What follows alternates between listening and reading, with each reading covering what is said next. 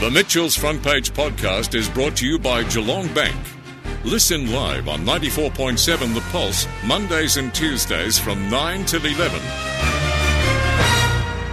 On the line now from the Surf Coast Times is the associate editor of that publication, James Taylor. Good morning. Good to have you back on the show. Good morning, Mitchell. Good to be back and good to be out of lockdown too, I must say. Certainly is, and it's actually surreal to me, and I said this a couple of times already this morning, that when we last spoke to you, we were still in lockdown five, and uh, you were keen to duck off to hear what the Premier had to say and to start writing your various articles and contributing to the coverage. So since we last spoke to you only two weeks ago, we've come out of a lockdown, we've been yep. into another lockdown, and we've come out of that lockdown again. That's right. It is very much it is very much a case of swings and roundabouts at the moment. And what are those situations where the where the, where the circumstances change almost day by day? Really, I mean, this is this is what happens when you start getting wild cases, if I can call them that, of COVID nineteen out in the community, especially these mystery cases where no one no one knows where they came from, and no one no one's really no one's actually hooked, linked them up with any of these cases, so no one's really quite sure where they've been either. So you kind of have to sort of watch the watch the numbers with a sort of a sense of trepidation every day because you never know what happened. I, I certainly came as a surprise to me. I'm not sure. I'm not sure what you think, but when um, Daniel Andrews made his announcement yesterday that regional Victoria was going to come into lockdown as of as of midnight, so as of as of what time is it now? As of as of ten and a half hours ago. Um, everyone, uh, my reaction was, "Wow, okay, didn't see that coming." I mean, I was expecting I was expecting news about sort of the continuing tracing, the, the continuing tracing efforts, and the idea that um, everyone's got to get everyone's got to get vaccinated if you're if you're eligible, and um, and that uh, the, the, the um, they've changed the, they've changed the rules in Victoria. So if you if you're if you're under the age of forty and you and, and you want to get AstraZeneca, you can as long as you give your consent to it. But I really wasn't expecting Daniel Andrews to say, well, okay, based on the advice, there aren't any cases in regional Victoria. There aren't any, there aren't there aren't really any contact sites. I think apart from a couple in regional Victoria, um, there's no there's no real indication the virus is anywhere in regional Victoria. So we'll um, we will let regional, we will let regional Victoria out of lockdown, and, and not only that, not, not, only will we let out of lockdown, we will snap back to the condition that you had. Um, before the start of lockdown six. And thank so, goodness um, for that. And that's a big relief. But um, that announcement yeah. yesterday does seem to be one that um, they didn't have it leak out to the media because it seems like just about every other announcement that the government has, it leaks out in some fashion. And that's why I watch the state political reporters very closely on social media Absolutely. because uh, what yeah. they say seems to happen hours later. And um, Absolutely, Absolutely you know, yeah. That's what seems to happen. So this particular one, for some reason, it seemed to be kept under wraps. Yeah, perhaps they perhaps they have identified the leak, or, or for whatever reason they didn't quietly slide the media release to some of the, some people some, some people I've actually worked with over the course of their journey who are who who are now state political reporters in, in Melbourne. And um, um but yeah they, they kept that one very they kept that one very close to the chest um, and so when the announcement came, I was like, well, okay, good news, good news for regional Victoria. I think, I think, that, I think that's what Daniel Andrews said yesterday. It's a, it's a great day for regional Victoria, and I guess it is because we, would rather, we, you would rather not be in lockdown than be in it, I guess. And if, um, and if the chief health officer says that it's safe enough that the that the restrictions of uh, no longer need to apply, the five reasons that you have to leave home are no longer relevant, then um, can go ahead and do that. I'm sure all the, I'm sure all the local businesses down this way will be very happy about snapping back to those conditions pre-lockdown six. The leaker is usually the person that's on their phone during the cabinet meeting sending text messages out there, is my experience. Yeah, it must, it must, it must be extraordinarily hard to stop those sort of leaks when everyone's got mobile phones and everyone's got everyone's got really good internet connections and everyone's got excellent cameras to sort of to, to quietly take pictures. Not only, not only, not only quietly take pictures, also take audio recordings too of anything mm. that might happen to be said.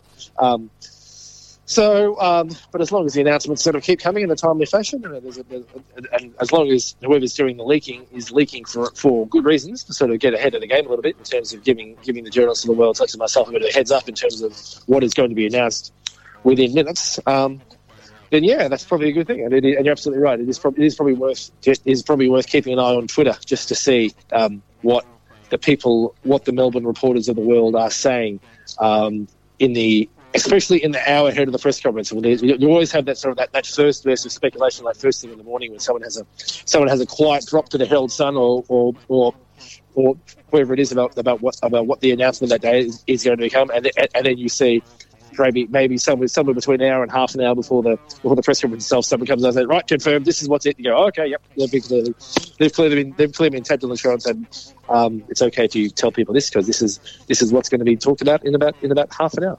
A lot of talk about um, keeping the areas separate, so making sure that metropolitan Melburnians don't come down here to regional Victoria. I know that in Sure. lockdown four we had a similar situation where I think for about a week um, we were out of lockdown, but metropolitan Melbourne wasn't. I know they didn't assemble the Ring of Steel during that time, and it seemed like the virus didn't spread into regional Victoria. So I'm just hoping that that works again. Do you have any thoughts on that?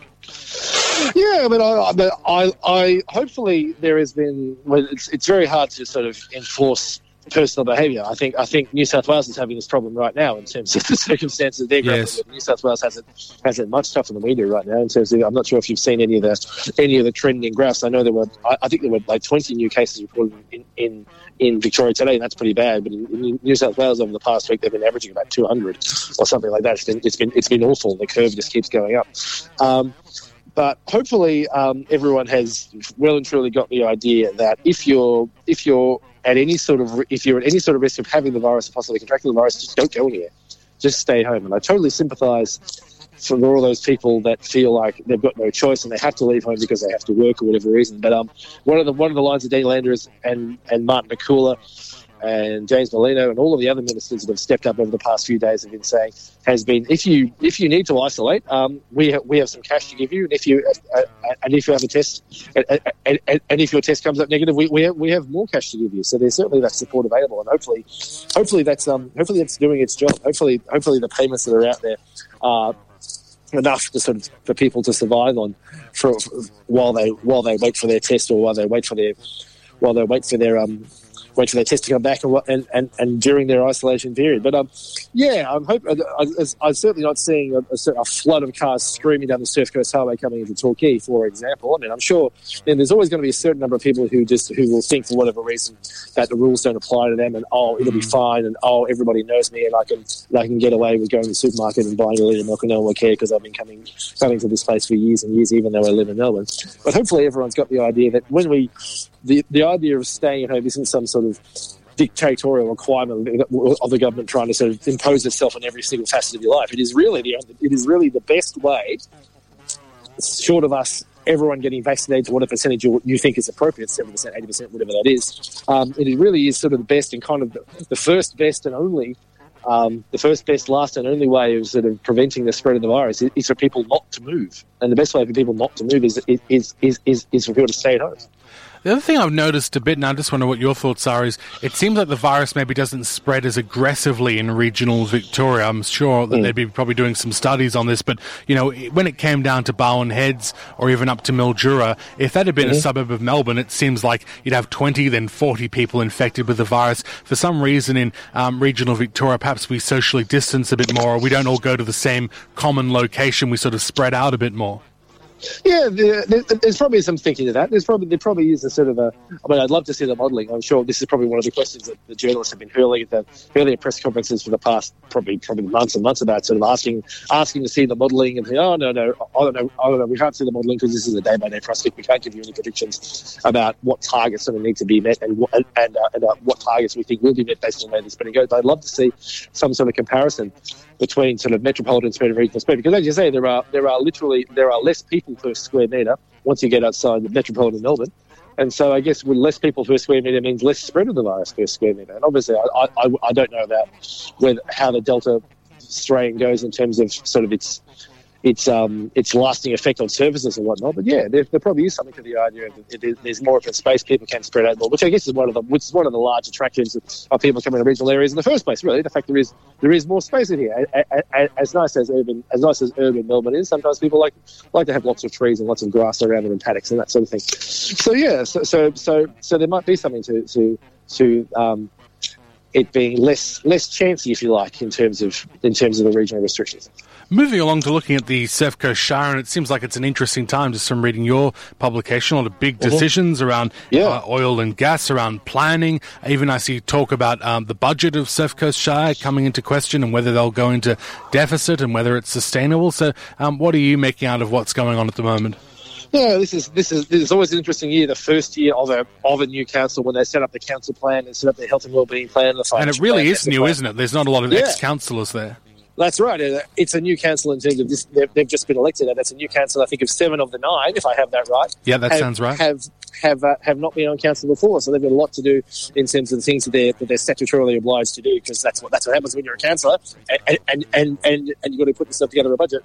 But also lots to do in terms of um, this is something that this is something that they've never been done before. I mean, I wouldn't want to see the size of their of their briefing packs. I'm sure they're enormous, and the way and and the and the various things they've got to get their heads around. But yeah, it does it does raise the question. This is something that I remember Keith Baillie brought up a very long time ago when he was still CEO, in terms of um, the amount the Shire wanted wanted or needed to spend on the various projects and initiatives wanted to do, and the amount of money that the, the Surf Coast Shire was actually bringing in in terms of revenue. And um, yeah, I know this is this has been sort of a low level discussion that's been going on a long time. In terms of there's going to have to be some rationalisation and some very hard decisions about the services um, and the infrastructure that Surf Coast Shire actually provides. And so I think it is it is probably a good thing that the Surf Coast Shire is being as open as possible about this, and it's calling for submissions to all the to to, to, to, uh, to the various strategic documents that it has on exhibition as of right now. So, if you've got thoughts about what you want the Shire to be spending money on, or perhaps more importantly, what you don't want the Shire to be spending money on, um, I'd suggest you get them in as fast as possible so the Shire can make its decisions with as um, with some kind of level of community support. I suppose it's an exciting time if you're a Coast Shire resident because it's almost green fields. When everything's up for review, there can be opportunities for big change and even meaningful change. Well, that's right. That's right. I mean, if there's if there's ever going to be a groundswell towards a certain um, a certain particular project or a certain particular ethos or way of life, and this is the time to do it. I know that um, the um, the uh, Shire put into those council plan they have their they have their seven principles and their and their and their vision statement, and this is all these are all formed by sort of a, by a representative group um, and panel was formed. I think there were I, think there were 35 members on the panel. They all sort of worked together and said, these are these are kind of the principles we'd like to sort of have guiding our guiding our future for the next for the next four years, for the next 10 years, and into and into the future beyond that. So um, this is so if there's ever going to be a, a sort of a a concerted effort for the Shire to go in, in, any particular direction. Doing it now, while these documents have been written but not yet not yet finalised and, and, not yet fully signed off, this is this is the time to do it.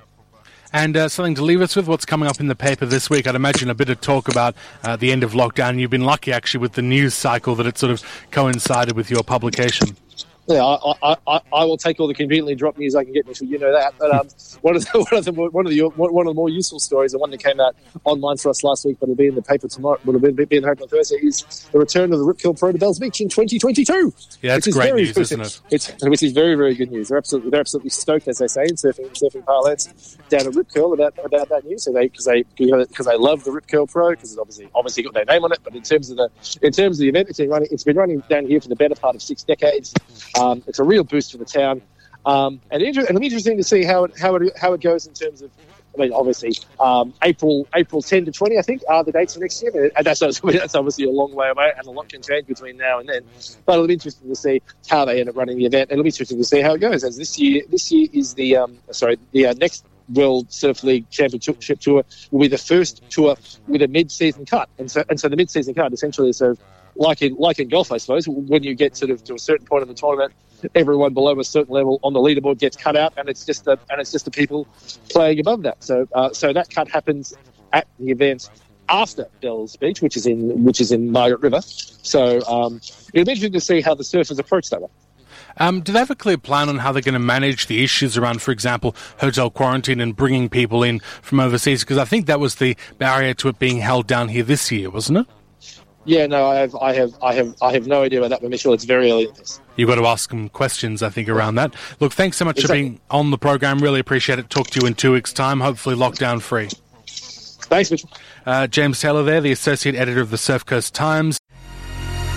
The Mitchell's Front Page podcast is brought to you by Geelong Bank. Listen live on 94.7 The Pulse, Mondays and Tuesdays from 9 till 11 or search for Mitchell's Front Page on Facebook, Twitter, Instagram, or wherever you get your podcasts.